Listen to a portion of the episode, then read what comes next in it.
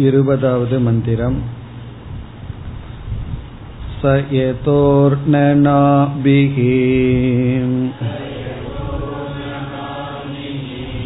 तन्तुना उच्चरे यथा अग्नेः क्षुद्रा विस्फुलिङ्गाः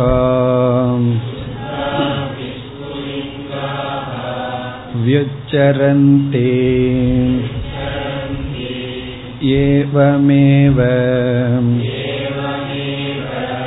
अस्मादात्मनः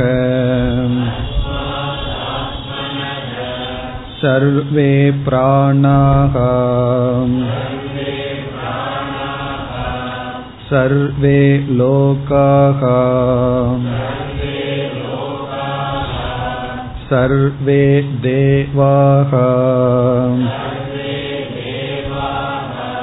सर्वाणि भूतानि व्युच्चरन्ति तस्य उपनिषत्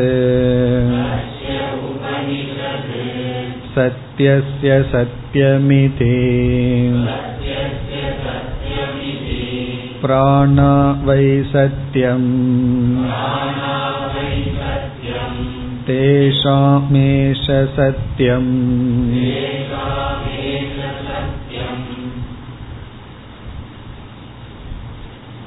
தஸ்ய உபனிஷத்து என்ற வாக்கியத்தில் தஸ்ய என்ற சொல் யாரை குறிக்கின்றது என்ற ஒரு சந்தேகம் வந்துள்ளது.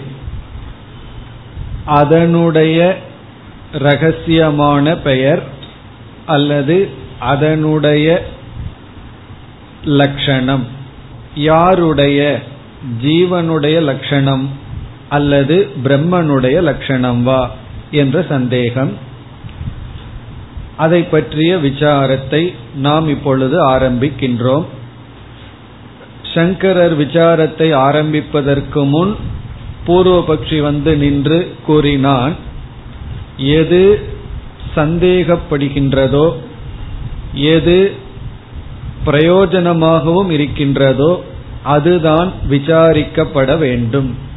இங்கு என்ன பிரயோஜனம் என்ன சந்தேகம்? என்ற கேள்வி வரும்பொழுதுதான் நாம் பார்த்தோம் இங்கு சந்தேகம் இருக்கின்றது பிரயோஜனமும் இருக்கின்றது. சந்தேகம் என்ன என்றால் இது யாருடைய லட்சணம்? சத்தியசிய சத்தியம் என்பது பிரம்மத்திற்கா ஜீவனுக்கா? பிறகு மீண்டும் ஒரு சந்தேகம். ஜீவனும் பிரம்மனும் வேறாக இருந்தால் ஜீவனும் பிரம்மனும் வேறாக இருந்தால் மகா வாக்கியமானது தவறாகி விடுகின்றது. ஜீவன் வேறு பிரம்மன் வேறு என்றால் தத்துவமசி அகம் பிரம்மாஸ்மிங்கிறது தவறாகி விடுகின்றது. ஜீவனும் பிரம்மனும் ஐக்கியம் என்றால் வேறில்லை என்றால் பிறகு சாஸ்திர உபதேசம் அனர்த்தமாகி விடுகின்றது. பிரயோஜனமற்றதாகி விடுகின்றது. காரணம் ஜீவன் பிரம்மன் என்று சொன்னால் ஜீவன் வந்து அசம்சாரி ஆகி விடுகின்றான்.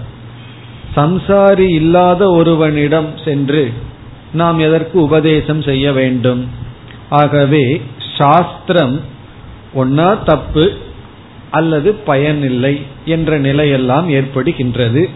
இப்ப தஸ்ய உபனிஷத்து என்பது யாருடைய லட்சணம்? சத்தியசிய சத்தியம் என்பது பிரம்மத்தை குறிக்கின்றதா? அல்லது ஜீவனை குறிக்கின்றதா? இப்ப ஜீவனை குறிச்சா ஜீவனை தெரிந்து கொள்ள வேண்டும். பிரம்மத்தை குறித்தால் பிரம்மத்தை தெரிந்து கொள்ள வேண்டும். ஜீவனும் பிரம்மனும் ஐக்கியமாக இருந்தாலும் பிரச்சனை. ஜீவனும் பிரம்மனும் வேறாக இருந்தாலும் பிரச்சனை வருகின்றது. இப்ப இந்த நிலையில் சங்கரர் வந்து நம்முடைய விசாரம் அவசியம்தான் என்று நிலைநாட்டி பிறகு விசாரத்தை துவங்குகின்றார். இப்பொழுது நாம் விசாரத்திற்குள் செல்கின்றோம். முதல் பூர்வபக்ஷி நிரீஸ்வரவாதி. நிரீஸ்வரவாதி என்றால் ஈஸ்வரனை ஏற்றுக்கொள்ளாதவன். அதுதான் நமக்கு வருகின்ற முதல் பூர்வபக்ஷி. நிரீஸ்வரவாதி. நிரீஸ்வரவாதினா ஈஸ்வரன் கிடையாது. ஜீவாத்மா என்ற ஒரே தத்துவம் மட்டும் இருக்கின்றது. என்கின்ற கருத்தை உடையவர்கள் முதல் பூர்வபக்ஷியாக இப்பொழுது வருகிறார்கள். இப்ப அவனுடைய கருத்து என்ன என்று இப்பொழுது பார்ப்போம். இப்ப நம்ம பார்க்கிறது பூர்வபக்ஷி. அதாவது அந்த பூர்வபக்ஷி என்னென்ன கருத்தை கொண்டுள்ளான் என்பது. அவன் முதலில் கூறுகின்றான் ஞானத்திற்காக குருவானவர் யாரிடம் சென்றார்? ஒரு உறங்கிக் கொண்டிருக்கின்ற ஜீவனிடம் சென்றுள்ளார். சரியான ஞானத்தை அடைய வேண்டும் என்பதற்காக இவர் சென்ற இடம் உறங்கிக் கொண்டிருக்கின்ற ஜீவன் அல்லது பிராக்ஞன் ஆகவே பிராக்ஞனிடம் ஞானத்துக்காக சென்ற காரணத்தினால் இந்த உலகமெல்லாம் பிராக்ஞனிடமிருந்துதான் வந்திருக்க வேண்டும். பிராக்ஞன் என்கின்ற ஜீவன்தான் இருக்கின்றான் பிராக்ஞனை தவிர வேற யாரும் கிடையாது. எப்படி தைஜசனிடமிருந்து சொப்பன பிரபஞ்சம் வந்துள்ளதோ அதுபோல பிராக்ஞனிடமிருந்துதான் இந்த உலகம் வந்திருக்க வேண்டும். காரணம் ஞானத்துக்காக நாம் யாரை அணுகினோம் என்றால் பிராக்ஞனைத்தான் அணுகினோம். சுஷுப்தியில் இருக்கின்றவனுக்கு பிராக்ஞன்னு பேர். ஆகவே இங்கு ஜீவாத்ம தத்துவத்தை தான் நாம் தெரிந்து கொள்ள வேண்டும். தஸ்ய என்பது ஜீவாத்மாவை தான் குறிக்கின்றது என்று அவன் ஆரம்பிக்கின்றான். பிறகு என்ன சொல்கின்றான்? இங்க பிரகரணம் இங்க சப்ஜெக்ட் மேட்ரே ஜீவாத்மா தான் என்று சொல்கின்றான். பிரகரண வசாத் பிரகரண வசம் என்றால் இங்க நாம எதை பற்றி பேசிட்டு இருக்கோம் யாரை பற்றி விசாரிக்கின்றோம்? என்றால் ஜீவனை பற்றி தான் நம்ம விசாரிக்கின்றோம். ஜீவனிடம்தான் ஞானத்துக்கு சென்றுள்ளோம். அது முதல் கருத்து. இரண்டாவது இங்க சப்ஜெக்ட் மேட்ரே ஜீவன் தான் ஜீவனை பற்றிய விசாரம் தான் இங்கு நடைபெற்றது. காரணம் என்னவென்றால் ஜாகிரத அவஸ்தை சொப்பன அவஸ்தை சுசுப்தி அவஸ்தைன்னு மூன்று அவஸ்தையை எடுத்துக்கொண்டு ஜீவ விஷயத்துல தான் இங்க விசாரமே நடந்தது. ஆகவே ஜீவ பிரகரணமாக இருப்பதனால் தஸ்ய என்பது ஜீவனைத்தான் குறிக்க வேண்டும். காரணம் என்ன? ஜீவன்கிறவன் தான் இருக்கிறானே தவிர ஈஸ்வரன்கிறது கிடையாது. அது அவனுடைய இரண்டாவது கருத்து. முதல் கருத்து வந்து ஞானத்திற்காக ஜீவனிடம்தான் போனோங்கிறது அவனுடைய முதல் கருத்து. இரண்டாவது கருத்து மற்ற மந்திரங்கள் எல்லாம் பார்த்தா ஜீவனை பற்றிய விசாரம் அவஸ்தாத்திரைய விசாரம் தான் நடைபெற்றிருக்கிறது. அப்ப இதற்கு முன்னாடி இருக்கின்ற அனைத்து மந்திரங்களிலும் பேசப்பட்ட விஷயம் ஜீவனை பற்றி தான் அதை நம்ம படிச்சோம்னா நன்கு தெரிகின்றது. மூன்று அவஸ்தைகளை பற்றிய விசாரம் தான் நடைபெற்றது. எப்படி சொப்பனம் வருகின்றதுன்னு எல்லாம் பார்த்தோம். எப்படி சுஷுப்தி வருகின்றது. ஒருவன் சுஷுப்தி வர எந்த நாடிக்குள் செல்கின்றான்? சொப்பனத்துக்கு நாடிக்குள் எவ்வளவு தூரம் பயணம் செய்கின்றான்? இப்படியெல்லாம் ஜீவனை பற்றிய விசாரம் தான் இங்கு நடைபெற்றது. ஆகவே பிரகரண வசாத் இங்க இருக்கிறது ஜீவன் ஒருத்தந்தான் பிறகு இந்த பூர்வபக்ஷி மிகவும் அழகான இனி ஒரு கேதுவை கூறுகின்றான். மற்ற இடங்கள்ல பார்த்தாலும் ஜீவனத்தா அறிய வேண்டும் என்று சாஸ்திரம் கூறியுள்ளது. ஜீவசிய வேத்தியத்துவம் என்று கூறுகின்றான் நம்மால் அறியப்பட வேண்டியது ஜீவன்தான். ஜீவனத்தான் நீங்கள் அறிய வேண்டும்னு எல்லா இடங்களிலும் கூறப்பட்டுள்ளது. அவன் வந்து முக்கியமான இடத்த சொல்றான். ஆத்மா இத்தியேவ உபாசீத என்ற வித்யா சூத்திரத்தை எடுத்துட்டோம்னா ஆத்மா இத்தியேவ உபாசீதனா ஆத்மாவைத்தான் அறிய வேண்டும் என்று சொல்லப்பட்டிருக்கின்றது. ச ஆத்மா விக்னேயக அந்த ஆத்மா அறியத்தக்கது. மாண்டூக்கியத்துல பார்த்தாலும் ச ஆத்மா விக்னேயக என்று ஆத்மாதான் அறியத்தக்கது. ஒருவன் அறிய வேண்டிய பொருள் ஆத்மா என்றுதான் சொல்லப்பட்டிருக்கின்றது. பிறகு வந்து ஆத்மானம் சேத் விஜானியாத் என்று மீண்டும் பிருகதாரண்யத்திலேயே ஒரு முக்கியமான மந்திரம். ஆத்மாவை ஒருவன் அறிவானாகில் என்று ஆத்மாந்தான் அறியப்பட வேண்டும். ஆத்மனஸ்து காமாய சர்வம் பிரியம் பவதி. இனிமேல் பார்க்க போறோம். ஆத்மாவுக்காகத்தான் அனைத்தும் பிரியமாக இருக்கின்றது. பிறகு வந்து ஆத்மாவா அரே திரஷ்டவியக மந்தவியக ஸ்ரோத்தவியக இந்த ஆத்மா தான் அறியப்பட வேண்டும். ஆத்மாவை பத்தி தான் கேட்கணும் சிந்திக்கணும் நிதித்தியாசனம் பண்ணணும். இப்படி பல இடங்களில் ஆத்மாதான் அறியத்தக்க பொருள் என்று சொல்லப்பட்டுள்ள காரணத்தினாலும் இவன் என்ன சொல்கின்றான்? மற்ற உபனிஷத் வாக்கியங்கள் ஆத்மாவைத்தான் அறியணும்னு சொல்லுகின்றது. இந்த இடத்திலையும் விசாரம் வந்து ஆத்மாவை பற்றி தான் இருக்கு ஜீவனை பற்றி தான் இருக்கு. ஞானத்துக்காகவும் ஜீவன் கிட்ட தான் போயிருக்கோம்.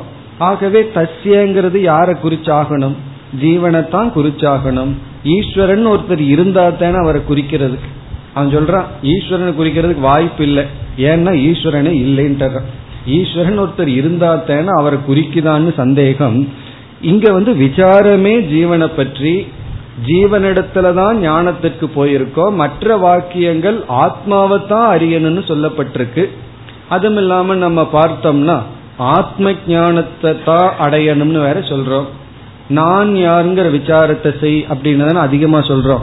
ஈஸ்வரன்கிற யார் விசாரத்தை செய்யினா சொல்றோம்.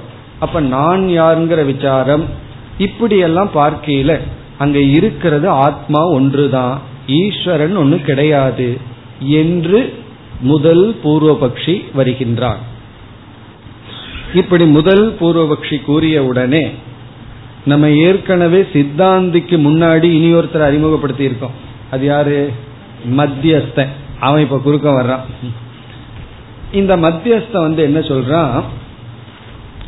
நீ வந்து ஜீவாத்மா தான் அப்படின்னு நான் சொல்றேன். அதற்கு என்று நீ சொல்கின்றாய். ஜீவாத்மா தான் இருக்குன்னு நீ சொல்ற. ஆனா உபனிஷத்தோ என்ன பண்ணிருக்குன்னா ஜீவாத்மா சம்சாரின்னு சில இடத்துல சொல்லியிருக்கு. பிறகு இந்த ஜீவாத்மா அசம்சாரியான பிரம்மன்னு வேற இனி ஒரு இடத்துல சொல்லியிருக்கு. ஒரே ஜீவாத்மா சம்சாரின்னு ஒரு இடத்துல சொல்லியிருக்கு. இனி ஒரு இடத்துல அசம்சாரின்னு சொல்லியிருக்கு.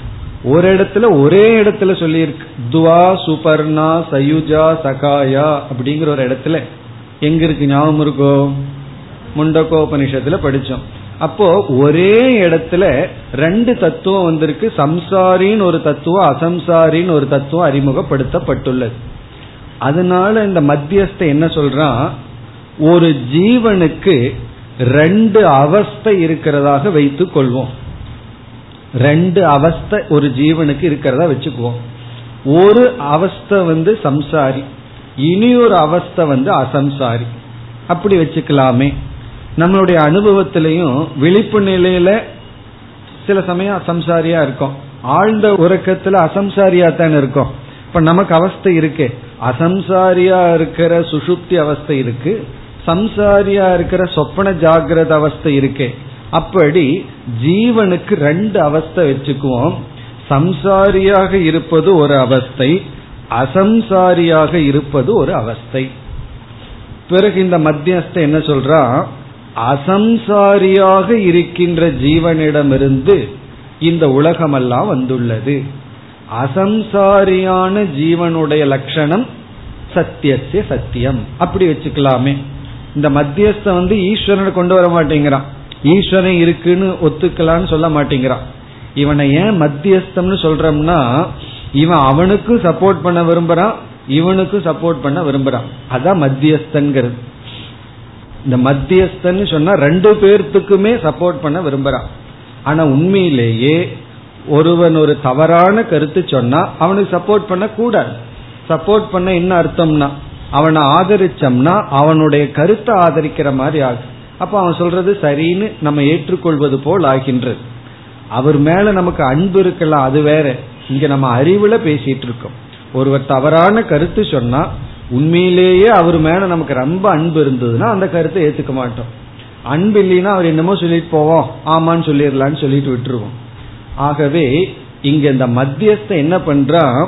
அவனுக்கு புத்தியில அவ்வளவு தைரியமோ சரியான ஞானமோ இல்லை. பூர்வபக்ஷி சொல்றது தப்புன்னு பூர்ணமா தெரியல. அதே சமயத்துல தப்புன்னு வேற கொஞ்சம் தெரிகின்றது. அதனால என்ன சொல்றான்? அவனையும் சேர்த்திட்டு பிறகு தன்னுடைய கொஞ்சம் அறிவையும் அகாமடேட் பண்றதுக்காக இந்த மாதிரி சொல்றான். ஜீவனுக்கு ரெண்டு அவஸ்தை ஒரு அவஸ்தை சம்சாரம் இனி ஒரு அவஸ்தை அசம்சாரமாக இருத்தல். அசம்சாரியான அவஸ்தையிலிருந்து எது வருகின்றது? ஜெகத்தெல்லாம் வருது. ஜெகத்துக்கு காரணமா இருக்கான். பிறகு வந்து சம்சாரியா இருக்கிற அவஸ்தையில் அவன் சம்சாரியாக இருக்கின்றான் என்று மத்தியஸ்தன் சொல்றான். அந்த இடத்துல நம்ம பேசாம இருக்கோம். இப்பெல்லாம் சித்தாந்தி என்ன பண்ணிட்டு இருக்கான் கேட்டுட்டு இருக்க? இனி வந்து அதே பூர்வபக்ஷி மத்தியஸ்தங்கிட்ட வர்றான். நீ சொல்றத நான் ஏற்றுக்கொள்ள மாட்டேன். ஜீவனுக்கு வந்து இரண்டு அவஸ்தை இருக்குன்னு நான் ஏற்றுக்கொள்ள மாட்டேன். அந்த இரண்டு அவஸ்தையை நீ எப்படி சொல்றன்னா விபரீதமான தர்மத்துடன் கூடியதாக சொல்கின்றாய். முற்றிலும் விபரீதமான தர்மம் தானே? சம்சாரியா இருக்கிறது அசம்சாரியா இருக்கிறதுங்கிறது ரெண்டு விபரீதமான தர்மத்துடன் ஒரு பொருள் இருக்க முடியாது. இரண்டு விபரீதமான தர்மத்துடன் ஒரு பொருள் இருக்க முடியாது. இப்ப நெருப்பு இருக்குன்னா நெருப்பு வந்து எப்பொழுதுமே உஷ்ணமா தான் இருக்கும். நெருப்பு வந்து உஷ்ணமாவும் இருக்கு குளிர்ச்சியாவும் இருக்குன்னு சொல்ல முடியுமோ? அப்படி சொல்ல முடியாது. நெருப்பினுடைய சொரூபம் உஷ்ணம்னா உஷ்ணம்தான். தண்ணீர் குளிர்ச்சியா இருக்குன்னா தண்ணீரினுடைய ஸ்வரூபம் அப்படி ஒரு பொருள் இரண்டு விபரீதமான தர்மங்களுடன் இருக்க முடியாது. அது வந்து இயற்கை அல்ல. இத கேட்ட உடனே ஒரு சந்தேகம் நமக்கு வந்துடலாம் என்ன சந்தேகம் தெரியுமோ? காஃபி இருக்கே அது சில சமயம் சூடான் குடிக்கிறோம். இப்ப கோல்டு காஃபின்னு வேற வந்திருக்கு. அப்ப காஃபி ரெண்டு தர்மத்தோடு இருக்கேன்னா சூடாம் இருக்கு கூலாம் இருக்குன்னா இதுக்கு என்ன பதில் சொல்றது? காஃபியினுடைய சொரூபம் குளிர்ச்சி உஷ்ணம் கிடையாது. காஃபியினுடைய சொரூபம் அந்த கசப்பான சுவை அவ்வளவுதான். அந்த உஷ்ணம்ங்கிறது காஃபி என்ன பண்ணிருக்கு நெருப்பிடம் வாங்கி ரிஃப்ளெக்ட் பண்ணிருக்கு குளிர்ச்சியை நீரிடம் வாங்கி ரிஃப்ளெக்ட் பண்ணிருக்கு அப்போ நம்ம வந்து ஒரு பதார்த்தம் இரண்டு விருத்த தர்மமா பார்த்தோம்னா அந்த பதார்த்தத்தினுடைய சொரூபம் அல்ல. இரண்டு விருத்த தர்மத்தை அந்த பதார்த்தம் ரிஃப்ளெக்ட் பண்ணுது. இந்த காஃபிங்கிறது என்ன பண்ணுது? உஷ்ணத்தை வாங்கி ரிஃப்ளெக்ட் பண்ணுது. சில இடத்துல குளிர்ச்சியை வாங்கி ரிஃப்ளெக்ட் பண்ணுது. ஆனா உஷ்ணமும் குளிர்ச்சியும் காஃபியினுடைய சொரூபம் அல்ல. காஃபியினுடைய சொரூபம் வந்து உஷ்ணம்னு சொல்லிட முடியாது. உஷ்ணம் யாருடைய சொரூபம்? அக்னியினுடைய சொரூபம். அதை நம்ம இங்க கொஞ்சம் கவனமா புரிந்து கொள்ள வேண்டும். நம்ம வந்து ஒரு பதார்த்தம் இரண்டு விருத்த தர்மத்தோட இருக்காதுன்னு சொன்ன உடனே இந்த சந்தேகம் வந்துடலாம் அல்லது வந்து ஹாட் அண்ட் ஸ்வீட்னு சொல்லி சிலதை பார்த்தோம்னா அதுல இனிப்பும் இருக்கும் காரமும் இருக்கும். இந்த சாஸ் போன்ற சிலதெல்லாம் பார்த்தோம்னா அதுல கொஞ்சம் இனிப்பு இருக்கும் காரம் இருக்கும். அது எப்படி ஒரே ஒரு பொருள் ரெண்டு விருத்த தர்மத்தோட இருக்கும் ஆனா இருக்குதே அப்படின்னு சொன்னோம்னா நம்ம என்ன புரிஞ்சுக்கணும்? அந்த இனிப்பு சர்க்கரையினுடைய தர்மம் காரம் மிளகாயினுடைய தர்மம். அப்படி புரிந்து கொள்ள வேண்டும். எந்த ஒரு பதார்த்தம் சொரூபமாக விருத்த தர்மத்துடன் இருக்காது. இத கேட்கும்போது மத்தியஸ்தனை விட பூர்வபக்ஷி கொஞ்சம் புத்திசாலியா இருக்கான். அதனால நீ சொல்றது தப்பு. அப்படின்னு பூர்வபக்ஷி என்ன செய்கின்றான்? மத்தியஸ்தனை நீக்கி விடுகின்றான். நீக்கி விட்ட உடனே மத்தியஸ்தனால ஒன்னும் சொல்ல முடியல. அப்ப என்னுடைய கருத்து வந்து தவறுதான். நான் வந்து ஜீவாத்மாவுக்கு ரெண்டு விருத்த சொரூபத்தை கூறிவிட்டேன். இங்க தர்மம்னா சொரூபம். சம்சாரியா இருக்கிறது ஒரு சொரூபம் அசம்சாரியா இருக்கிறதும் ஒரு சொரூபம். அப்படின்னு சொன்னது தப்பு. அப்படின்னு யாரு? மத்தியஸ்தன் சென்று விட்டான். இனி யாரு வரணும்? சித்தாந்தி வரணும். ஆனா சித்தாந்திக்கு முன்னாடி வேறொரு பூர்வபக்ஷி வர்றான் அந்த பூர்வபக்ஷி என்ன பண்றான் இந்த பூர்வபக்ஷத்தை நீக்கிட்டு அவன் ஒரு மதத்தை நிலைநாட்டுறான். அப்ப நமக்கு சௌரியமா போச்சு. என்ன தெரியுமா? இவனை நம்ம நீக்க வேண்டியது இல்லை ஏன்னா இனி ஒரு பூர்வபக்ஷி அந்த வேலையை பண்ணிடுறானே. இவனை மட்டும் நம்ம நீக்கினா போதும். ஆகவே இப்பொழுது இரண்டாவது பூர்வபக்ஷி வருகின்றான். அந்த இரண்டாவது பூர்வபக்ஷி வந்து என்ன செய்யறான்? முதல் பூர்வ பட்சத்தில் இருக்கிற சில குறைகளை எல்லாம் நீக்கிவிட்டு அவன் சொல்றதெல்லாம் தப்புன்னு சொல்லிட்டு பிறகு இவன் ஒரு தப்பான கருத்து சொல்றான். சில சமயங்கள்ல நம்ம அப்படி பண்ணுவோம். ஒருத்தர் சொன்னதெல்லாம் தப்புன்னு சொல்லிட்டு நாம வேறொரு தப்பான கருத்தை சொல்லுவோம். அப்படி இந்த முதல் பூர்வபக்ஷத்தை நீக்கிட்டு இரண்டாவது பூர்வபக்ஷி வருகின்றான். இவன் யார் என்றால் ஈஸ்வரனை ஏற்றுக்கொள்பவன் ஆனால் ஜீவனிடமிருந்து வேறான ஈஸ்வரன். ஜீவ பின்ன தடஸ்த ஈஸ்வரவாதி அப்படின்னு சொல்லப்படுகிறது. ஜீவ பின்ன ஜீவனிடமிருந்து வேறான தடஸ்த ஈஸ்வரவாதி. அப்படிப்பட்ட ஈஸ்வரனுக்கு தடஸ்த ஈஸ்வரன் பேர். தடஸ்த ஈஸ்வரன் சொன்னா ஜீவனிடமிருந்து வேறான வெறும் நிமித்த காரணமாக மட்டும் இருக்கின்ற ஈஸ்வரன். அதாவது உபாதான காரணம் இல்லாம ஈஸ்வரன் வந்து வெறும் நிமித்த காரணம்தான் ஜீவனிடமிருந்து வேறானவன். அப்படி ஒரு ஈஸ்வரனுக்கு பேரு தடஸ்த ஈஸ்வரன். அறகுறையான ஈஸ்வரன் அர்த்தம். இங்க தடஸ்த ஈஸ்வரன்னா நீ ஈஸ்வரனை பத்தி பேசுற ஆனா முழுமையா பேசல அப்படின்னு அர்த்தம். இப்ப அந்த பூர்வபக்ஷி வருகின்றான். அந்த பூர்வபக்ஷி வந்து என்ன செய்யறான்? முதல் பூர்வபக்ஷி முதல்ல நீக்கிறான். நீ வந்து ஈஸ்வரனே இல்லைன்னு சொல்ற அது தப்பு. ஈஸ்வரன் இருக்கார் அப்படின்னு சொல்லிட்டு என்ன சொல்றான் பிறகு? அந்த ஈஸ்வரன் ஜீவனிடமிருந்து வேறு அப்படின்னு சொல்றான். நம்ம இனிமேல் தான் வரப்போறோம். நம்ம வந்து என்ன செய்ய போறோம்? அப்படி அல்ல என்று நம்ம சரியான பதில சொல்ல போறோம். இப்ப நம்ம என்ன செய்ய போறோம்? இரண்டாவது பூர்வபக்ஷிய பார்க்க போறோம். இதுல ஒரு ஒரு செகண்ட் தூங்கிட்டீங்கன்னா அப்புறம் புரியாது. நாம மத்தியஸ்தங்கிட்டு இருக்கிறோமா? முதல் பூர்வபக்ஷி கிட்ட இருக்கிறோமா? இரண்டாவது பூர்வபக்ஷி கிட்ட இருக்கிறோமா? திடீர்னு அஞ்சு நிமிஷம் கண்ணா செஞ்சதுன்னா சித்தாந்திகிட்ட போயிடுவோம். நான் கவனமா கேட்கணும். இப்ப நம்ம எங்க இருக்கோம்? ரெண்டாவது பூர்வபக்ஷியினுடைய ஆரம்பத்தில் இருக்கும். அவன் என்ன சொல்றான்? ஃபர்ஸ்ட் இங்க பிரகரணம் இருக்கே. அது ஈஸ்வரனை பற்றிய பிரம்மத்தை பற்றிய பிரகரணம் தான். இங்க நம்ம சப்ஜெக்ட் மேட்ரு வந்து பிரம்மத்தை பற்றியே தவிர ஜீவனை பற்றி அல்ல அப்படின்னு முதல் கருத்து சொல்றான். என்ன இந்த ஃபர்ஸ்ட் பூர்வபக்ஷி என்ன சொன்னா இங்க சப்ஜெக்ட் மேட்ரு ஜீவனை பத்தி தான் சொன்னான். ஆனா இங்க இந்த பூர்வபக்ஷி என்ன சொல்றான்? கிடையாது. இங்க பிரகரணம் பிரம்ம பிரகரணம். இங்க சப்ஜெக்ட் மேட்ரு வந்து பிரம்மன் தான் அது எப்படி சொல்கிறீர்கள்? இந்த பூர்வபக்ஷி அந்த பூர்வபக்ஷியோட கொஞ்சம் புத்திசாலி. இவன் சொல்றான் இந்த சிஷ்யம் வந்தானே பாலாக்கி அவன் வரும்பொழுது குரு கிட்ட வந்து அவன் கேட்கிறான் கேட்கும் பொழுது பதினஞ்சாவது மந்திரத்தில் ஒரு வாக்கியம் இருக்கு. அது என்ன வாக்கியம்னா பிரம்மதே வக்ஷியதி இதி அப்படின்னு ஒரு வாக்கியம். அது நீங்க பதினஞ்சாவது மந்திரத்துக்குள்ள பார்த்தா இருக்கு இடையில. பிரம்மதே வக்ஷியதி இதி அதாவது குரு என்ன சொல்றார் அஜாத சத்ரு என்ன சொல்றார் இது வந்து தலைகீழா இருக்கு எது தலைகீழா இருக்கு. ஒரு பிராமணன் சத்திரியனை அணுகுவது தலைகீழா இருக்கு. அதுவும் அணுகி பிரம்மதே வக்ஷியதி இது. இவர் பிரம்மத்தை உபதேசிப்பாருங்கிற எதிர்பார்ப்போட வருவது வந்து தலைகீழா இருக்குன்னு சொல்ற இடத்துல குருவே சொல்றார் பிரம்மத்தை உபதேசிப்பான்னு சிஷ்யம் வந்திருக்கான். ஆகவே ஞபயிஸ்யாமி துவா ஞபயிஸ்யாமின்னு சொல்றார். நான் உனக்கு அந்த பிரம்மத்தை உபதேசிக்கின்றேன்னு தான் ஆரம்பிச்சிருக்கார். ஆகவே இங்க சப்ஜெக்ட் மேட்டர் என்னன்னா சிஷ்யனும் பிரம்மத்தை சொல்லுவார்னு குரு கிட்ட வந்திருக்கான். குரு என்ன சொல்லியிருக்கார்? பிரம்மத்தை சொல்லுவார்னு தான் அவன் எங்கிட்ட வந்திருக்கான். ஆகவே நான் அந்த பிரம்மத்தை உபதேசிக்கின்றேன்னு சொல்லியிருக்கார். அப்படி நீ பார்க்கையில இங்க சப்ஜெக்ட் மேட்டர் வந்து பிரம்மன் தான் ஜீவன் அல்ல.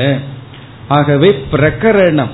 இங்க விசாரம் வந்து பிரம்மனே தவிர பிரம்மத்தை பற்றிய விசாரம் நடக்குதே தவிர ஜீவனை பற்றி அல்ல. அப்படின்னு ஃபர்ஸ்ட் வந்து இந்த இரண்டாவது பூர்வ பக்ஷி முதல் பூர்வ பக்ஷியினுடைய ஒரு பெரிய ஹேதுவை நீக்கி விடுகின்றான். அவனுடைய ஹேது மூணு ஹேது கொடுத்திருந்தான். அதுல இரண்டாவது ஹேது தான் பிரகரண வசாத்துன்னு சொன்னான். அதாவது இங்க சப்ஜெக்ட் மேட்டரே ஜீவன் சொன்னான். அதை முதல்ல இந்த பூர்வபக்ஷி நீக்குகின்றான் இங்க சப்ஜெக்ட் மேட்ரு பிரம்மந்தான் அப்படின்னு சொல்லி. உடனே அவனுடைய முதல் ஹேது இருக்கே அதை வச்சுட்டு அந்த பூர்வபக்ஷி இவங்கிட்ட கேட்கிறான் இப்ப யார் யார்கிட்ட கேட்கின்றார்கள்? முதல் பூர்வபக்ஷி ரெண்டாவது பூர்வபக்ஷி கிட்ட கேட்கிறான் சரி எதற்கு வந்து ஜீவன் கிட்ட போகணும்? ஞானத்துக்காக பிரம்ம ஞானத்தை அடையணும்னு சொன்னா பிரம்மத்துக்கிட்ட தானே போகணும்? அல்லது பிரம்மத்தை பற்றிய விசாரத்தை தானே நம்ம ஈடுபடணும்? பிரம்ம எங்க இருக்கோ அந்த சப்ஜெக்ட் மேட்டரை எடுத்து தானே விசாரம் பண்ணணும். பிரம்மன் வந்து இந்த உலகத்துக்கு அதிஷ்டானம் சொன்னா உலகத்தை எடுத்துட்டு விசாரம் பண்ணணும். அகில உலகத்தையே விசாரத்துக்கு எடுத்துக்கணுமே தவிர இங்க ஏன் குரு ஜீவனிடம் போனார்? முதல் செஞ்ச தப்பு என்ன? குரு தூங்குறவங்க கிட்ட போயிட்டார் அப்படின்னு சொல்றான் இவன். தூங்குறவங்க கிட்ட போயிட்டான இவர் விசாரத்தை ஆரம்பிச்சார். ஆகவே ஜீவனிடம் ஏன் போனார்? ஆகவே ஜீவனை பற்றி தானே இங்க நம்ம தெரிஞ்சுக்க வேண்டியது இருக்கு. அப்படின்னு அவனுடைய முதல் ஹேதுவை ஞாபகப்படுத்தி இரண்டாவது பூர்வபக்ஷி கிட்ட கேட்கிறான். அதை நம்ம கிட்ட கேட்டிருந்தா ஒழுங்கா சொல்லி இருப்போம் ஆனா இவன் கேட்டதோ இரண்டாவது பூர்வபக்ஷி கிட்ட அதனால இவன் இவன் தப்பா பதில் சொல்றான். இவனுக்கு தெரிஞ்ச விதத்துல அதற்கு பதில் சொல்றான். அவன் என்ன பதில் சொல்றான்? ஜீவன் ஒருத்தன் இருக்கான் ஈஸ்வரன் அல்லது பிரம்மன் ஒருத்தர் இருக்கார் அந்த ஜீவன் ஈஸ்வரன்கிறது வேறு வேறு தான் ஜீவன் வந்து ஆழ்ந்த உறக்கத்துல தங்குற இடம் பிரம்மன் அல்லது ஈஸ்வரன் பதில் சொல்றான். ஆழ்ந்த உறக்கத்துல சுஷுப்தி அவஸ்தையில ஜீவன் வந்து போய் தங்குற இடம் ஈஸ்வரன். நம்ம ஈஸ்வரனை பத்தி தான் இப்ப விசாரம் பண்றோம். பிறகு ஏன் ஜீவன் கிட்ட சுஷுப்த ஜீவன் கிட்ட போனேன்னு கேட்டா இவன் என்ன பதில் சொல்றான் இந்த ஜீவன் தங்குற இடம் ஈஸ்வரனா இருக்கிறதுனால சுஷுப்தி அவஸ்தையில் அவன் ஈஸ்வரன் கிட்ட போறதுனால நாம சுஷுப்தி அவஸ்தையில் இருக்கிற ஜீவனை போய் விசாரம் பண்றோம். அது ஜீவனுக்காக அல்ல அவன் தங்குற இடத்துக்காக. அங்க தங்குற இடம் என்ன? ஈஸ்வரன். இப்ப ஈஸ்வரன் கிட்ட போய் தங்கறதுனால நம்ம ஈஸ்வர விசாரம் பண்ண ஈஸ்வரனை பத்தி தெரிஞ்சுக்க நம்ம ஜீவன்கிட்ட போனோம் அப்படின்னு நாம் கூறுகின்றோம். அதாவது ஒரு இடத்துக்கு நம்ம போகணும். அந்த இடத்துக்கு நம்ம போகும்போது ஒருத்தர் அங்க போயிருக்கார். அது யாரா இருந்தா என்ன? நமக்கு அந்த இடத்துக்கு போகணும். அப்படி இந்த ஜீவன் எந்த இடத்துக்கு போயிருக்கான்? ஈஸ்வரன் கிட்ட போயிருக்கான். நான் ஈஸ்வரன் கிட்ட போகணும்னா அந்த ஜீவன் எங்க போயிருக்கானோ அங்கதான் நானும் போறேன். ஆகவே நான் ஜீவனை அணுகினாலும் என்னுடைய குறிக்கோள் என்னன்னா ஜீவன் வந்து எந்த இடத்துல ஒடுங்குறானோ அந்த இடத்தை தான் நான் விசாரம் பண்ண விரும்புறேன். அது வந்து ஈஸ்வரன். அப்படி பதில் சொல்றான். இப்ப இந்த கேள்விக்கான பதில் தான் இருபதாவது மந்திரத்துல நீக்கப்படுதுன்னு சொல்லி நம்ம ஆரம்பத்திலேயே பார்த்தோம். அதாவது ஒருவன் போய் தங்குபவன் தங்கும் இடம் அப்படிங்கிற பேதமெல்லாம் இருக்கு. அதை நீக்கிறதுக்கு தான் இந்த மந்திரம் நம்ம பார்த்தோம். அது தெரியாத இந்த பூர்வபக்ஷி என்ன சொல்றான்? தங்குற இடம் எந்த இடத்துல ஒரு ஜீவன் தங்குறானோ அந்த இடத்துக்கு பேரு ஈஸ்வரன் போய் தங்குபவன் ஜீவன் இந்த இரண்டும் வேறுதான். நான் வேறு நான் தங்கி இருக்கிற இடம் வேறு. அந்த இடம்தான் ஈஸ்வரன் என்று பதில் சொல்கின்றான். பிறகு இப்படி பதில் சொல்லிட்டு அடுத்த கேள்விக்கு வருகின்றான் பூர்வபக்ஷி மூணு கருத்து சொல்லியிருந்தானே. முதல் கருத்து தான் இது ஏன் ஜீவன் கிட்ட போனீங்கன்னா அதுக்கு இந்த மாதிரி பதில் சொல்லியிருக்கான். இரண்டாவது வந்து பிரகரணம் அப்படின்னு பூர்வபக்ஷி சொன்னா இங்க இந்த பூர்வபக்ஷி என்ன சொல்லிட்டான்? இங்க பிரம்மன் தான் சொல்லிட்டான். மூன்றாவதா முதல் பூர்வபக்ஷி என்ன சொல்லி இருந்தான் ஜீவனை பற்றித்தான அறிய வேண்டும்னு எல்லா இடத்துலயும் சொல்லியிருக்கே அப்படின்னு சொல்லியிருக்கான். அதாவது ஆத்மா இத்தியவ உபாசித இப்படி எல்லாம் தானே சொல்லியிருக்கே அப்படின்னு சொன்னா இவன் சொல்றான் வேற சில சுருத்திகள் எல்லாம் இருக்கு அது ஈஸ்வரனை பத்தியும் பேசியிருக்கே. எஸ் சர்வஜக சர்வவிது அப்படின்னு சொல்லி அக்னிர் மூர்தா சக்ஷுசி சந்திர சூரிய அப்படிங்கிற இடங்கள்ல எல்லாம் அந்த ஈஸ்வரன்கிறது யாருன்னா அவருக்கு வந்து சந்திரனும் சூரியனும் கண்கள். சொர்க்கலோகம்ங்கிறது அக்னிகி மூர்தா சொர்க்கலோகம்ங்கிறது அவருடைய தலை. பிறகு இந்த பூமிங்கிறது அவருடைய பாதம். இப்படியெல்லாம் ஈஸ்வரனை பற்றிய விசாரமும் சாஸ்திரத்துல சொல்லியிருக்கு. அந்த ஈஸ்வரனும் அறியப்பட வேண்டியவன்னு சொல்லப்பட்டிருக்கு. பிறகு நீ சொல்லியிருக்க ஆத்மா அப்படின்னு சொல்லியிருக்கு. ஆத்மாவையும் அறிய வேண்டிங்கிறது ஒன்று இருந்தாலும் ஈஸ்வரனையும் அறிய வேண்டியதுன்னு சாஸ்திரத்துல சொல்லியிருக்கே. அதனால இந்த பூர்வபக்ஷி சொல்றான் ஆத்மாவையும் அறியணும் ஈஸ்வரனையும் அறிய வேண்டும் அப்படின்னு இவன் சொல்றான். விதத்துல முதல் பூர்வபக்ஷி கூறிய மூன்று கருத்தையும் இவன் எடுத்துக்கொண்டு இந்த மூன்று கருத்தையும் நீக்கி இவனுடைய மதத்தை நிலைநாட்டுகின்றான். இப்ப இவனுடைய மதப்படி என்னன்னா ஜீவன் வேறு ஈஸ்வரன் வேறு. அந்த ஈஸ்வரன் வந்து வெறும் நிமித்த காரணம். நம்ம என்ன செய்யணும்னா ஜீவனையும் தெரிஞ்சுக்கணும் ஈஸ்வரனையும் தெரிந்து கொள்ள வேண்டும். அப்ப என்ன ஆகும் எங்கெல்லாம் முக்தியை பற்றி அசம்சாரிய பற்றி எல்லாம் பேசுதோ அதெல்லாம் ஈஸ்வரனை பற்றி பேசுது.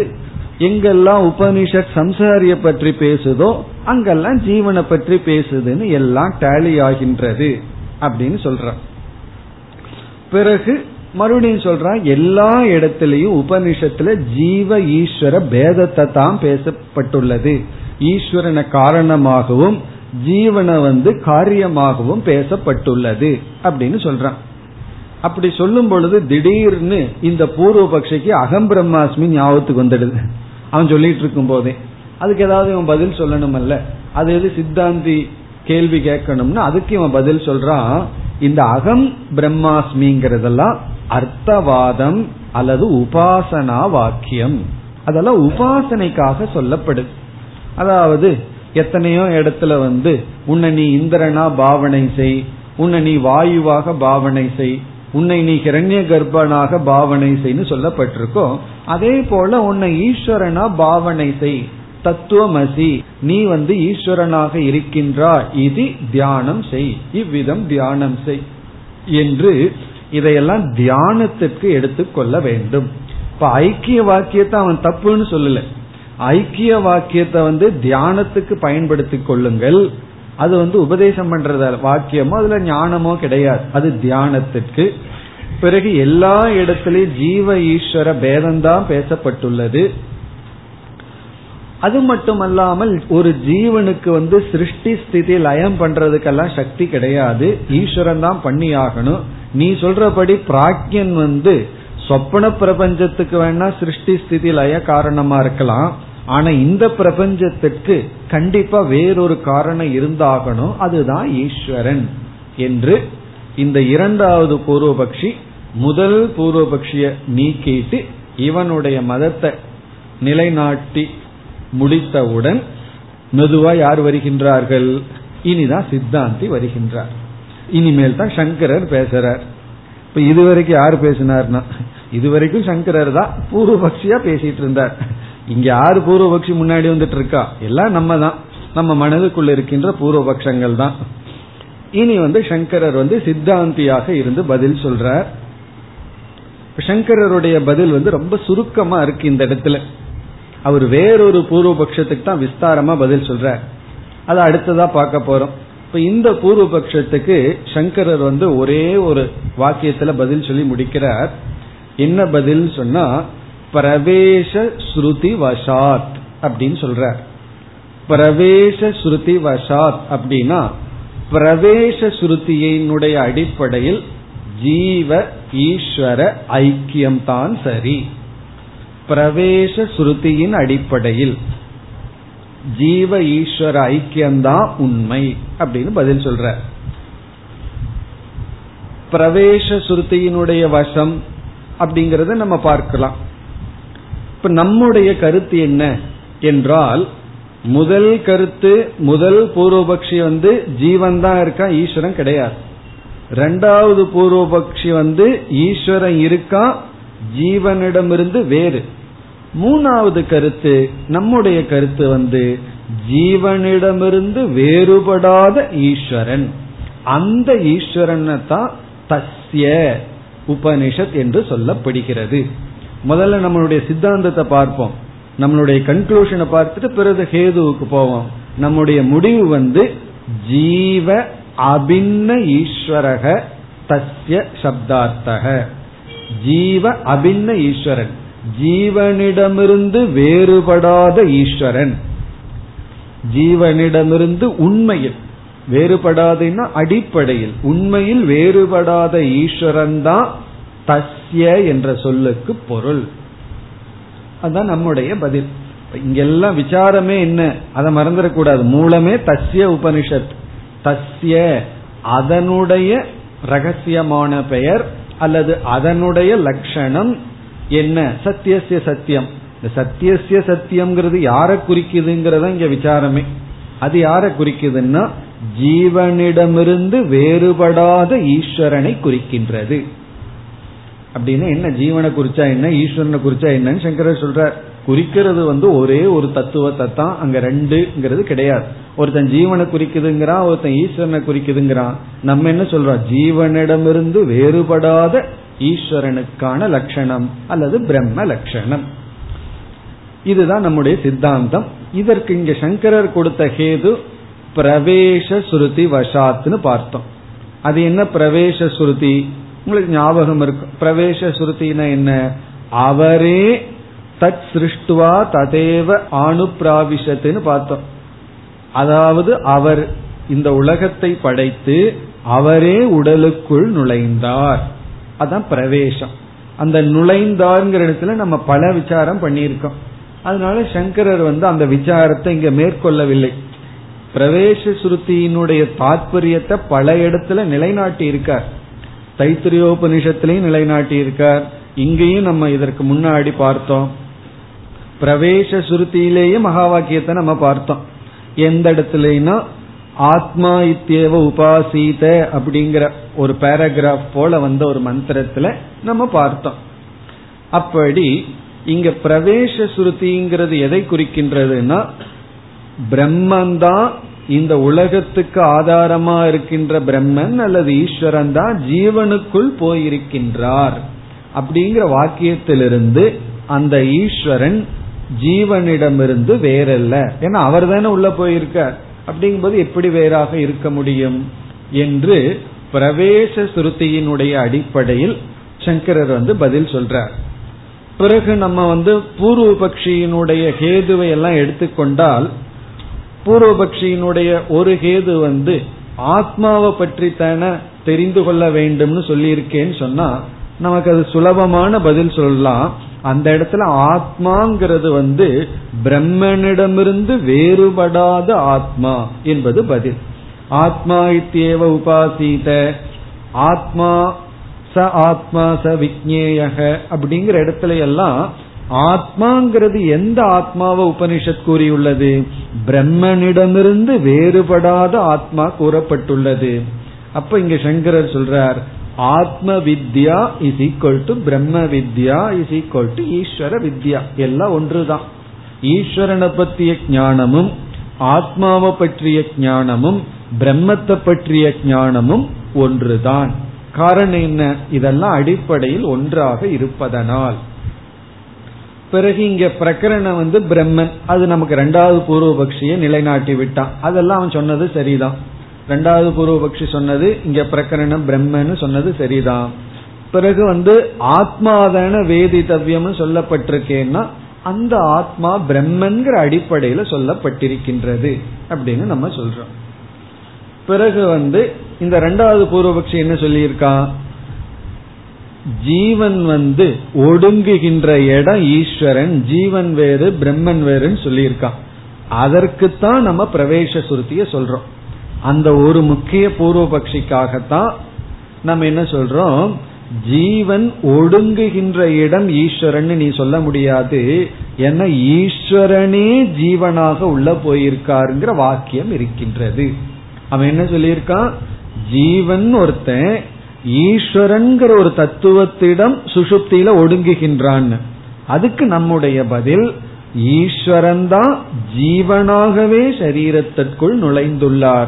இப்ப ஈஸ்வரனே நுழைந்திருக்கும் பொழுது ஜீவனா இருக்கிறது ஈஸ்வரன் தானே. அப்புறம் எப்படி ஜீவன் வந்து ஈஸ்வரன் கிட்ட போய் ஒடுங்குவது? இதுதான் நம்முடைய பதில். இதுதான் முக்கியமான கேள்வி முக்கியமான பதில் இதுதான். அதாவது அந்த குரூஷியல் கொஸ்டின் என்ன அப்படின்னா ஜீவன் ஈஸ்வரனிடம் ஒடுங்குகிறான் அவன் சொல்லும் பொழுது நம்ம சொல்றோம் ஈஸ்வரனே ஜீவரூபமாக சென்றதனால் யார் அங்க யாரிடத்தில் ஒடுங்குவது? அதுதான் நம்முடைய பதில். இப்படி இந்த கேள்விக்கான பதில்களை எல்லாம் நம்ம முடித்த உடனே வேறொரு பூர்வபக்ஷி வருகின்றான். அந்த பூர்வபக்ஷம் தான் சங்கரர் இங்கு குறிப்பாக எடுத்துக்கொண்டு நிஷேதம் செய்கின்றார் அல்லது நீக்குகின்றார். அவன் வந்து என்ன சொல்கின்றான்? இப்ப இந்த கருத்து ஏற்கனவே நம்ம பார்த்தது. ஆனா வரப்போற பூர்வபக்ஷி புதிய பூர்வபக்ஷி. அவன் என்ன கருத்து முதலில் கூறுகின்றான்? நீ வந்து ஜீவனையும் ஈஸ்வரனையும் ஐக்கியம் என்று கூறினால் ஜீவனும் ஈஸ்வரனும் ஐக்கியம்னு சொன்னா ரெண்டு விதமான தோஷம் வந்து விடுகின்றது. அது ஏற்கனவே நம்ம பார்த்த கருத்து. அந்த ரெண்டு விதமான தோஷம் என்ன என்றால் jeevan is equal to Eeswaran சொன்னா ஜீவன் சம்சாரிங்கிறத நம்ம அனுபவிக்கின்றோம். ஈஸ்வரன் வந்து அசம்சாரிங்கிறது சாஸ்திரம் சொல்லி இருக்கு ரெண்டு பேரு சமம்னு சொன்னா ஒன்னா என்ன ஆகும்? ஈஸ்வரன் சம்சாரி ஆயிடுவார். அல்லது ஜீவன் வந்து அசம்சாரி ஆக்கி விடுவான். யாரோருத்தர் குணம் யாருகிட்டயோ போயிரும். ரெண்டையும் ஐக்கியம்னு சொன்னா என்ன ஆகும்னா இப்ப ஜீவனும் ஈஸ்வரனும் ஒன்னுன்னு சொன்னா ஈஸ்வரனும் சம்சாரி. நானும் நீயும் ஒரே மாதிரி இருக்கும் அப்படின்னு என்ன அர்த்தம்? என்னுடைய குணம் எல்லாம் உனக்கு இருக்குன்னு அர்த்தம். அல்லது உன்னுடைய குணம் எல்லாம் எனக்கு இருக்குன்னு அர்த்தம். அப்படி ஜீவனும் ஈஸ்வரனும் ஒன்னுன்னு சொல்லும் பொழுது ஈஸ்வரனே சம்சாரி ஆயிடுவார் சரி ஆகட்டுமேனா ஈஸ்வரனே சம்சாரி ஆகிறான்னு ஆயிட்டா ஸ்ருதி வந்து ஈஸ்வரனை வந்து நித்திய முக்தன் எல்லாம் சொல்லியிருக்கு. உபனிஷத்து வந்து ஈஸ்வரனை சம்சாரின்னு சொல்லலையே அப்ப ஸ்ருதி விரோதம் ஆயிரும் ஈஸ்வரனை சம்சாரின்னு சொன்னா ஸ்ருதி விரோதம். ஸ்ருதி விரோதம்னா ஸ்ருதிக்கு நாம முரண்பட்டு பேசுவதாக ஆகிவிடும். சரி ஸ்ருதியுடன் விரோதம் பண்ணக்கூடாதுங்கிறதுக்காக நம்ம என்ன சொல்றோம்? ஜீவனு ஈஸ்வரனு ஒன்னுன்னு சொன்னா ஜீவனு அசம்சாரி தான். ஈஸ்வரனுடைய முக்தத்துவம் ஜீவனுக்கு வந்து விடும் அப்படி சொன்னோம்னா பிறகு வந்து எதுக்கு சாஸ்திரம் ஜீவனுக்கு உபதேசம் பண்ணணும்? இவன் தான் ஏற்கனவே முக்தனாச்சே. ஈஸ்வரனோட நான் ஒன்னுன்னு சொன்னா சாஸ்திரம் எதுக்கு வந்து நமக்கு அட்வைஸ் பண்ணணும்? ஒருவர் குழப்பமே இல்லை. நான் உங்களுக்கு அட்வைஸ் பண்ணிட்டுமான்னா? அது அனாவசியம் தானே. அப்போ அட்வைஸ் யாருக்கு தேவைப்படும்? அட்வைஸ் யாரு பண்ணணும்னு வர்றாங்களோ அவங்களுக்கு தான் தேவைப்படும். அப்படி ஜீவன் ஏற்கனவே முக்தனா இருக்கான். அப்ப எதற்கு சாஸ்திரம்? இப்போ ஒன்னா சாஸ்திரம் விரோதமாகும் இல்ல சாஸ்திரம் அப்பிரயோஜனமாகும். ஆகவே இங்க பூர்வபக்ஷி என்ன சொல்றான் சம்சாரிய சம்சாரியா வச்சுக்கோங்க அசம்சாரிய அசம்சாரியாக வைத்துக் கொள்ளுங்கள். இரண்டையும் சமப்படுத்த வேண்டாம். இதுதான் பூர்வபக்ஷம். இது வந்து ஒரு முக்கியமான பூர்வபக்ஷம். இன்னைக்கு வரைக்கும் எல்லாம் இதுதான் கேட்கறது. நான் வந்து அல்பமா இருக்கிற சம்சாரி என்ன போய் நித்திய முக்தனாக இருக்கின்ற ஈஸ்வரன் இடத்துல ஐக்கியப்படுத்தலாமா? இது ஒரு பெரிய பாவம் அல்லவா?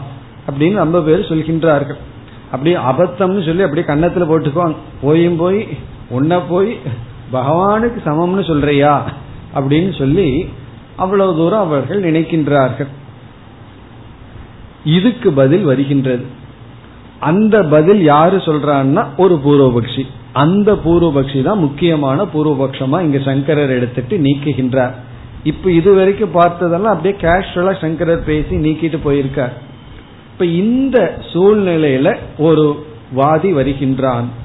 அந்த வாதிக்கு பேரு பேதா பேதவாதி அந்த பூர்வபக்ஷிக்கு பேரு பேதா பேதவாதி பேதா பேதவாதி வாதினா அப்படி வாதிப்பவன். பேதா பேதவாதி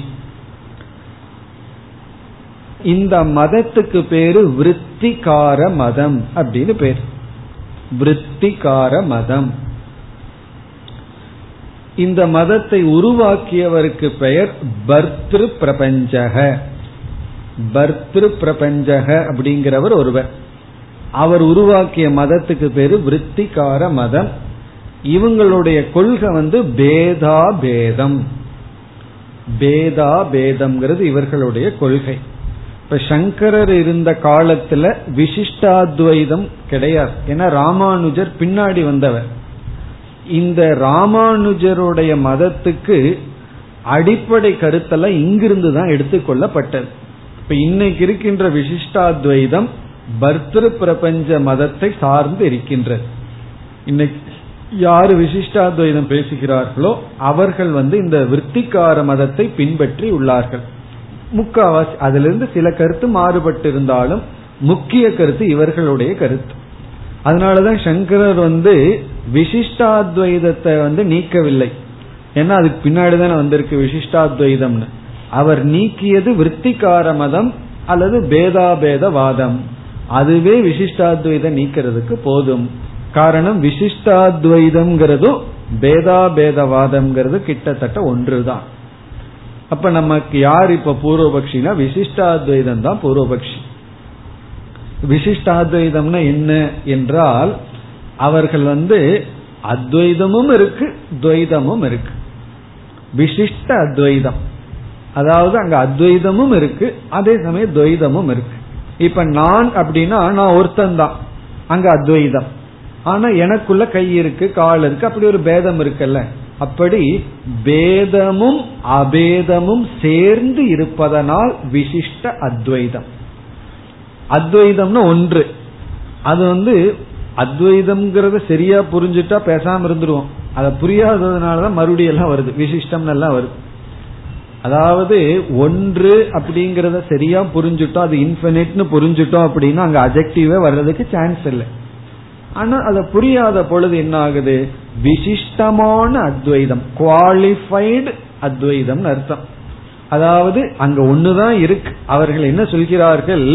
விஷ்ணுங்கிறவர் ஒருத்தர் தான் இருக்கார். ஆனால் அவரிடத்துல வேற்றுமைகள் இருக்கு. எப்படின்னா ஜீவர்கள் எல்லாம் அவர்களுடைய அங்கமாக இருக்கின்றது. அவர்களுடைய ஒரு பகுதியாக ஒரு பார்ட் பகுதியாக இருக்கின்றதுங்கிறது அவர்களுடைய மதம். அந்த பூர்வபக்ஷத்தை தான் இங்கு எடுத்துக்கொண்டு சங்கரர் வந்து சற்று விளக்கமாக அது தவறுங்கிறத நிலைநாட்டுகின்றார். இப்ப இந்த பேதாபேதவாதி இருக்கானே அவனும் வந்து ஸ்ருதியத்தான் சார்ந்திருக்கின்றான். அவனும் வந்து எப்படி நம்ம வேதாந்தத்துல அல்லது அத்வைதத்துல நம்ம முக்கியமா உபனிஷத் வாக்கியத்தை சார்ந்தே பேசுவோமோ அப்படி நம்ம உபனிஷத்துக்கு கொடுக்கிற முக்கியத்துவம் அவர்களும் உபனிஷத்துக்கு கொடுக்கின்றார்கள். அதனால வந்து உபனிஷத்தை காப்பாற்றணுங்கிறது நமக்கு எவ்வளவு ஒரு பொறுப்புணர்வு இருக்கோ அதே பொறுப்புணர்வு அவர்களுக்கு இருக்கு. அப்படி இருக்கும் பொழுது எதற்கு ரெண்டு கருத்து வேறுபாடு வந்ததுன்னா நம்ம கடைசியில சித்த சுத்திக்கு தான் போகணும். நம்முடைய புத்திக்கு தகுந்தாற் போலதான் அங்க பொருள் விளங்கும். அப்படித்தான் இந்த விசாரத்தை சங்கரர் முடிக்கின்றார். இந்த பூர்வபக்ஷின்னு எல்லாம் பேசி கடைசியில எப்படி விசாரத்தை முடிக்கிறார்னா ஒரே ஒரு பிரமாணத்தை எடுத்துட்டாலும் உன்னுடைய புத்திக்கு தகுந்த மாதிரி தான் உன்னால பொருள் கொள்ள முடியும். ஆகவே உன்னுடைய புத்தியை கொஞ்சம் சுத்தப்படுத்தப்படுத்த உனக்கு வந்து சரியான பொருள் கிடைக்கும். அப்படித்தான் இந்த விசாரத்தினுடைய இறுதியில முடிவரை செய்ய போறார். இப்ப இவர்கள் வந்து சுருத்திய காப்பாற்ற அல்லது சுருத்திய அப்படியே தான் நாங்க சொல்றோம் அப்படின்னு சொல்கின்றார்கள். எல்லாம் அப்படித்தான் சொல்வார்கள். நான் வந்து பகவத்கீதையை நான் சொல்றது அப்படியே பகவான் என்ன சொல்றாரோ அப்படியே நான் சொல்றேன்னு சொல்லுவார். பகவான் எப்படி சொன்னாரோ அப்படியே சொல்றேன்னு என்ன சொல்லணும் தெரியுமா? வெறும் ஸ்லோகத்தை சேஞ்ச் பண்ணிட்டு போயிடணும். ஒரு வார்த்தை அர்த்தம் சொல்லக்கூடாது. என்ன பகவான் அங்க தமிழ்ல சொன்னாரா இங்கிலீஷ்ல சொன்னாரான்னு நமக்கு தெரியல. டிரான்ஸ்லேஷனே சொல்லக்கூடாது. அப்படியே சேன் பண்ணிட்டு போனா பகவான் என்ன சொன்னாரோ அப்படி சொல்லியிருக்கோம்னு அர்த்தம்.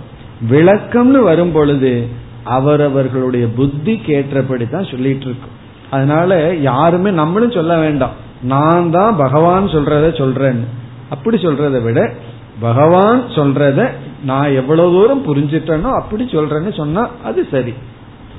அப்படி இப்ப இந்த விசிஷ்டாத்வைதம் அல்லது பேதாபேதவாதி வந்து சொல்றான் ஜீவனுடைய ஜீவனை சம்சாரியாக கூறுகின்ற வச்சனங்கள் பல சாஸ்திரத்தில் இருக்கு. இப்ப நம்ம பூர்வபக்ஷியினுடைய கருத்துக்கு வர்றோம். அவன் என்ன சொல்றான்? ஜீவனை சம்சாரின்னு சொல்ற இடம் பல. பிறகு ஈஸ்வரனை அசம்சாரின்னு சொல்ற இடம் பல. பல இடங்கள்ல வந்து ஈஸ்வரன் வந்து அசம்சாரின்னு சொல்லப்பட்டிருக்கு. பிறகு பார்க்கும் பொழுது ஜீவனையும் ஈஸ்வரனையும் ஐக்கியம் வேறையும் படுத்தி உபனிஷத் சொல்லியிருக்கு. எல்லாம் ஒத்துக்கிறான் ஜீவன் வந்து சம்சாரின்னு உபனிஷத் சொல்லியிருக்கு. ஈஸ்வரன் வந்து அசம்சாரின்னு சொல்லியிருக்கு. தனித்தனியா சொல்லி விட்டுருந்தா பரவாயில்ல. இந்த ரெண்டையும் வேற உபனிஷத் சேர்த்து வேற சொல்லியிருக்கு. அகம் பிரம்மாஸ்மி தத்துவமசின்னு ஐக்கியம் வேற படுத்தியிருக்கு. அப்ப இவன் என்ன பண்றான்? இதை எல்லாத்தையும் சமப்படுத்தி ஆகணும். இது எங்கேயும் கான்ட்ரடிக்ஷன் இல்லாம சொல்லி ஆகணும். அதாவது ஜீவனையும் சம்சாரின்னு சொல்லி ஆகணும். ஈஸ்வரனை அசம்சாரின்னு சொல்லி ஆகணும். இரண்டு பேரும் ஐக்கியம்ங்கிறதுக்கு ஏதாவது ஒரு பொருள் கொடுத்தாகணும். எந்த வாக்கியத்தையும் கேஷுவலா விட்டுறக்கூடாது. எல்லா வாக்கியமும் பொருந்துற மாதிரி நம்ம ஒரு தத்துவத்தை சொல்லணும். இதெல்லாம் கேட்கறது நல்லா தான் இருக்கு. கரெக்டு தானே? அப்படின்னு. அப்படின்னு சொல்லிட்டு அவன் சொல்றான் இந்த பிரவேச சுருத்திலேயே இவனும் வர்றான். இவன் என்ன பண்றான்? அந்த ஈஸ்வரன் வந்து ஜீவனுக்குள்ள போகும் பொழுது அவர் என்ன பண்ணியிருக்காரா அந்த ஈஸ்வரன் ஈஸ்வரனாகவே போகலையா. ஒரு மாற்றத்தை அடைந்து ஜீவனுக்குள்ள போயிட்டாராம். ஈஸ்வரன் விகாரம் ஆபன்னக விகாரத்தை அடைந்து ஜீவனுக்குள்ள போயிட்டார். இப்படி அவன் பதில் சொல்றான். இப்ப நமக்கு மூலமே அந்த பிரவேச சுருத்தியில தான் இருக்கு. அதாவது ஜீவனுக்குள்ள ஈஸ்வரன் எப்படி நுழைந்தார் அப்படின்னு சொல்லும் பொழுது அப்படியே நுழையலையா ஒரிஜினலா போகலையா? அப்படியே அவர் நுழையும் போது என்ன பண்ணிட்டாரா? ஒரு மாற்றத்தை அடைஞ்சு விகாரத்தை அடைஞ்சு உள்ள போயிட்டாராம். இதெல்லாம் யாரு? பூர்வபக்ஷி அதை ஞாபகம் வச்சுக்கணும். திடீர்னு நம்ம சித்தாந்தி பக்கத்துல சேர்ந்துடக்கூடாது. சித்தாந்தின்னு நினைச்சிடக்கூடாது. பூர்வபக்ஷி சொல்றான் ஜீவனாக விகாரத்தை அடைந்து போயிட்டார். ஆனா உள்ள போனவர் யாருன்னா அதே ஈஸ்வரன் தான் அதே ஈஸ்வரன் தான் ஆனா ஈஸ்வரன் ஈஸ்வரனா இல்ல. அவர் என்ன பண்ணியிருக்கார்? ஒரு மாற்றத்தை அடைஞ்சு உள்ள போயிருக்கார். இப்படி நாம் புரிந்து கொண்டால் இந்த பேதாபேதவாதி சொல்றான் எல்லாத்துக்குமே அழகா பதில் சொல்லிடலான்னு சொல்றான். ஈஸ்வரன் விகாரத்தை அடைந்து உள்ளே சென்றுள்ளார் அப்படின்னு சொன்னா அவன் என்ன சொல்றான்? இப்ப இந்த ஜீவன் இருக்கானே? யாரு? ஈஸ்வரனிடமிருந்து விகாரத்தை அடைஞ்ச ஜீவன் இருக்கானே? அவனை நம்ம என்ன சொல்லலாம்? அந்த ஈஸ்வரனிடமிருந்து அந்நகன்னு சொல்லலாம் அனன்யகன்னு சொல்லலாம். அப்படின்னு பதில் சொல்றான். ஈஸ்வரனிடமிருந்து மாற்றத்தை அடைந்து ஈஸ்வரன் சற்று மாற்றத்தை அடைந்து சரீரத்துக்குள்ள ஜீவனா போயிருக்கார். இப்ப அந்த ஜீவன் ஈஸ்வரனுடமிருந்து அந்நகவா அனன்யகவா. அந்நகன வேறா இருக்கானா? வேறா இல்லையா? அப்படின்னு கேட்டா நம்ம ரெண்டு பதிலையும் சொல்ல முடியும்னு பதில் சொல்றான் பூர்வபக்ஷி. எப்படி? அவன் அனன்யக வேறு இல்லை ஏன்னா ஈஸ்வரன் தான் மாற்றத்தை அடைஞ்சு உள்ள போயிருக்கான். வேறு தான் ஏன்னா மாறி இருக்கான் அந்த ஈஸ்வரன் ஒரிஜினலா உள்ள போகல. ஆகவே ஈஸ்வரனையும் ஜீவனையும் நீ வந்து ஒன்றுன்னு சொல்லிட்டா பிரச்சனை ரொம்ப வருது. வேறுன்னு சொல்லிட்டாலும் பிரச்சனை வருது. ஜீவன் வேறு ஈஸ்வரன் வேறுனாலும் துவைதத்தை நாங்க ஒத்துக்கல. அங்க ரெண்டு கிடையாது. அதே சமயத்துல ஜீவனு ஈஸ்வரன் ஒண்ணுதான்னு சொல்லிட்டாலும் பிரச்சனைகள் வருது. நம்ம என்ன பண்றோம்னா ஒன்று அதாவது அந்நக பிளஸ் அனன்யக பேதக அபேதக ச. அப்படின்னு அவனுடைய கருத்து. ஜீவன் ஈஸ்வரனிடமிருந்து பேதக வேறுபட்டவன் தான் உடனே என்ன சொல்லிடுறான்? மூச்சை நிறுத்துறதுக்கு முன்னாடி அபேதக வேறுபடாதவன் தான் வேறுபட்டவன் வேறுபடாதவன். என்ன ஆச்சுன்னா எல்லாத்துக்கிட்டையும் சமரசமா போயாச்சு. ஒரு பிரச்சனையும் கிடையாது. காரணம் என்ன? வேறு வேறு இல்லதான் ஏன் இப்படி எப்ப சொல்ல முடியும்னா அந்த ஈஸ்வரன் ஜீவனுடைய சரீரத்துக்குள்ள போகும் பொழுது ஒரு விகாரத்தை அடைஞ்சு உள்ள போயிட்டான். விகாரத்தை அடைஞ்சு உள்ள போனதுனால ஒரு கோணத்துல பார்த்தா வேறுதான் இனி ஒரு கோணத்துல பார்த்தா வேறில்லை அப்படின்னு சொல்கின்றார். அதாவது ஒரே ஒரு ஈஸ்வரன் உள்ள போகும் பொழுது ஒரு மாற்றத்தை அடைஞ்சு போயிட்டார். அது அப்படியே போயிருந்தா தான் ஐக்கியமாகுது. ஈஸ்வரன் சொரூபத்தை விடாம உள்ள போயிருந்தா ஐக்கியம். இல்ல வேற யாராவது உள்ள போய் ஈஸ்வரன் பேசாம இருந்திருந்தாருன்னா ரெண்டு பேரும் வேறு வேறு. ஆனா அப்படி இல்லை. அங்க ஈஸ்வரன் தான் உள்ள போனார்னு வேற உபனிஷத் சொல்லியிருக்கு. இந்த ஜீவனுடைய சரீரத்துக்குள்ள வேற யாரோ உள்ள போச்சு. பேயோ பிசாசோ உள்ள போயிருக்கு ஈஸ்வரன் எங்கேயோ உட்கார்ந்துட்டு இருக்கான்னு சொன்னா ஒரு பிரச்சனை இல்லை. ஆனா உபனிஷத் அப்படி சொல்லல. ஈஸ்வரன் தான் உள்ள போயிருக்குன்னு சொல்லியிருக்கு. அப்ப நம்ம பேதத்தையும் சொல்லணும் அபேதத்தையும் சொல்லணும். அப்ப வந்து மகா வாக்கியமும் சரியாகுது. தத்துவமசிங்கிறது சரியாகுது. அபேத திருஷ்டியில. பிறகு வந்து ஜீவன் வேறு ஈஸ்வரன் வேறுங்கிறது சரியாகுது பேத திருஷ்டியில. இப்ப என்ன ஆகின்றதுன்னா பேதாபேதவாதத்தை நாம் எடுத்துக்கொண்டால் எல்லா வாக்கியங்களும் சுமூகமாக முடிகின்றது. இப்படி வந்து பேதாபேதவாதி கூறுகின்றான். விருத்திகார மதம் இதை சொல்றது. பர்திரு பிரபஞ்சகங்கிறவர் இந்த மதத்தை ஸ்தாபித்தவர். சங்கரருக்கு முன்னாடி இனி சங்கரருடைய பதில். இப்ப இங்க சங்கரர் எப்படி பதில் சொல்றாருன்னா நீ வந்து பேதா பேதம் அப்படின்னு சொல்ற. மூன்று படியில சங்கரர் வந்து பதிலை எடுத்துக் கொள்கின்றார். இதுக்கு பேரு விகல்பம் அப்படின்னு பேரு. விகல்பம்னா இப்படி எடுத்துக்கொள்ளலாமா இப்படி எடுத்துக்கொள்ளலாமா இப்படி எடுத்துக்கொள்ளலாமா அப்படின்னு நம்மளே ஒரு ஆப்ஷன் கொடுக்கறது. உன்னுடைய கருத்து பேதா பேதம் இந்த ஆங்கிள் சொல்றியா அப்படின்னு ஒவ்வொரு ஆங்கிளா எடுத்துட்டு போறது. அப்படி மூன்று படியில சங்கரர் எடுத்துட்டு போய் இந்த மூன்று பாசிபிலிட்டி தான் இருக்கு. உன்னுடைய இந்த இன்டர்பிரேஷனுக்கு விளக்கத்துக்கு மூன்றே பாசிபிலிட்டி தான் இருக்கு மார்க்கம் தான் இருக்கு. நீ எந்த மார்க்கத்தை சொல்கின்றாய் அப்படின்னு ஒவ்வொன்னா எடுத்துட்டு போய் அதுல ஒவ்வொன்றிலும் தோஷம் இருக்குன்னு காட்டி ஆகவே இந்த பேதா பேதம் சரிப்பட்டு வராது. கேட்கறதுக்கு நல்லா இருக்கிற மாதிரி இருக்கே தவிர ஆனா அது உண்மை அல்ல அப்படின்னு நிலைநாட்ட போகின்றார். இப்ப இனிமேல் வந்து இந்த பேதாபேதவாதிக்கான பதில் வர இருக்கின்றது. அடுத்த வகுப்பில் பதிலை பார்ப்போம். ॐ पूर्णमधः पूर्णमिधं पूर्णात् पूर्णमुदच्छते पूर्णस्य पूर्णमादाय पूर्णमेवावशिष्यते ॐ शान्ति शान्ति शान्तिः